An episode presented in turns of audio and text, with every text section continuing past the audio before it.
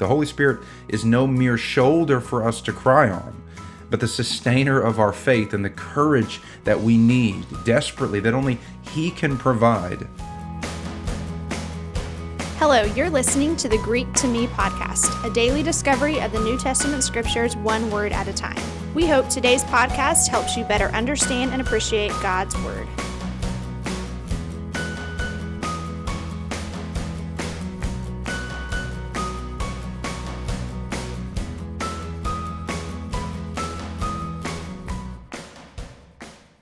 Hi, today's word is parakletos, and we'll read from John 14, verses 16 and into 17, where Jesus says, And I will ask the Father, and he will give you another helper to be with you forever, even the Spirit of truth.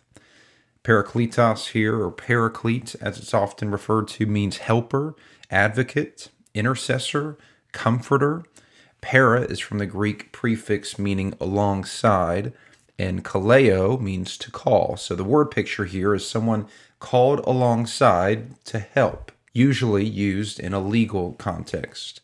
This is the first of only five uses of the word in the entire New Testament. Four are found here in the Gospel of John, referring to the Holy Spirit, and the fifth is in John's epistle to speak of Jesus.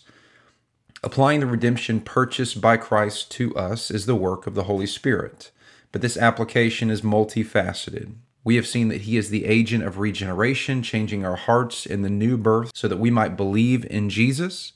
He also convicts the world concerning sin and righteousness, revealing the darkness of our hearts and pointing us to the surety of forgiveness in Christ.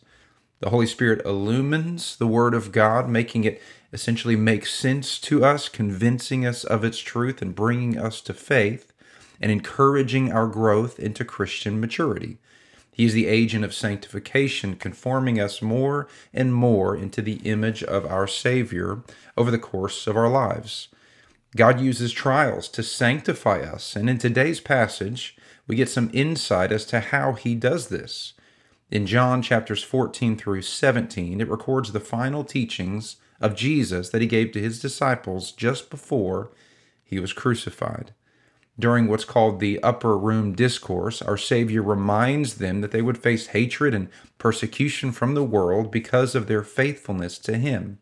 However, the disciples would not be left defenseless at such times, for the Lord promised to send a helper, the helper, the Spirit of truth.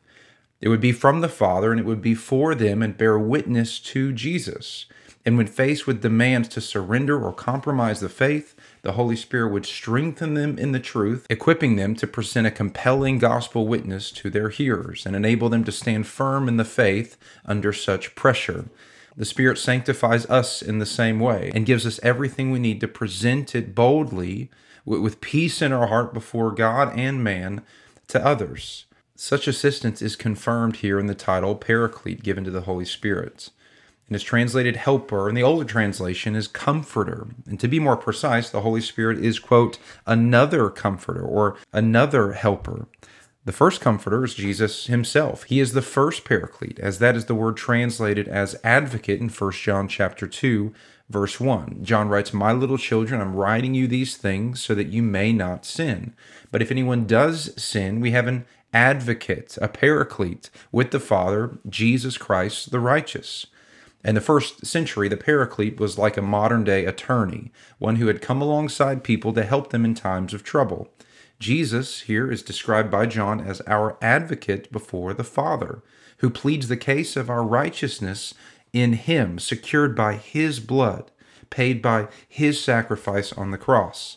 The Holy Spirit is our advocate, comforter, paraclete before the world, who comes alongside us, giving us strength and courage whenever we need it, giving us words whenever we have the opportunity, so that we might stand for Jesus amid hostility and even intense persecution. Today we speak of a comforter as one who comes to wipe our tears away and console us. And while the Spirit does perform this work, that is not all that it means when we call him our comforter. R.C. Sproul notes that the Latin roots of the term comforter, cum and forte, mean with strength, which accords well with the meaning of paraclete in Greek. The Holy Spirit is no mere shoulder for us to cry on, but the sustainer of our faith and the courage that we need desperately, that only He can provide in our darkest hour. Christian, your help from God today is not passive or soft, it is strong. Where do you need grace and spiritual help today? Your answer is not simply more of the fruit or a particular fruit of the Spirit, but it is more of the Spirit who is bearing fruit in you. Your answer is not necessarily fearlessness, but more of the Spirit of peace. Your answer is not merely comfort, but more of the Comforter Himself. Your answer is not necessarily more wisdom, but more of the Spirit of truth Himself. Notice God has not given us more gifts in our hour of need in a sort of a la carte style, but He has given us instead the great spiritual gift giver, who Himself is the source of all we need. Take just a minute and ask now how He might increase and you might decrease, and that He would come alongside you right where you are, giving you just what you need and be your help.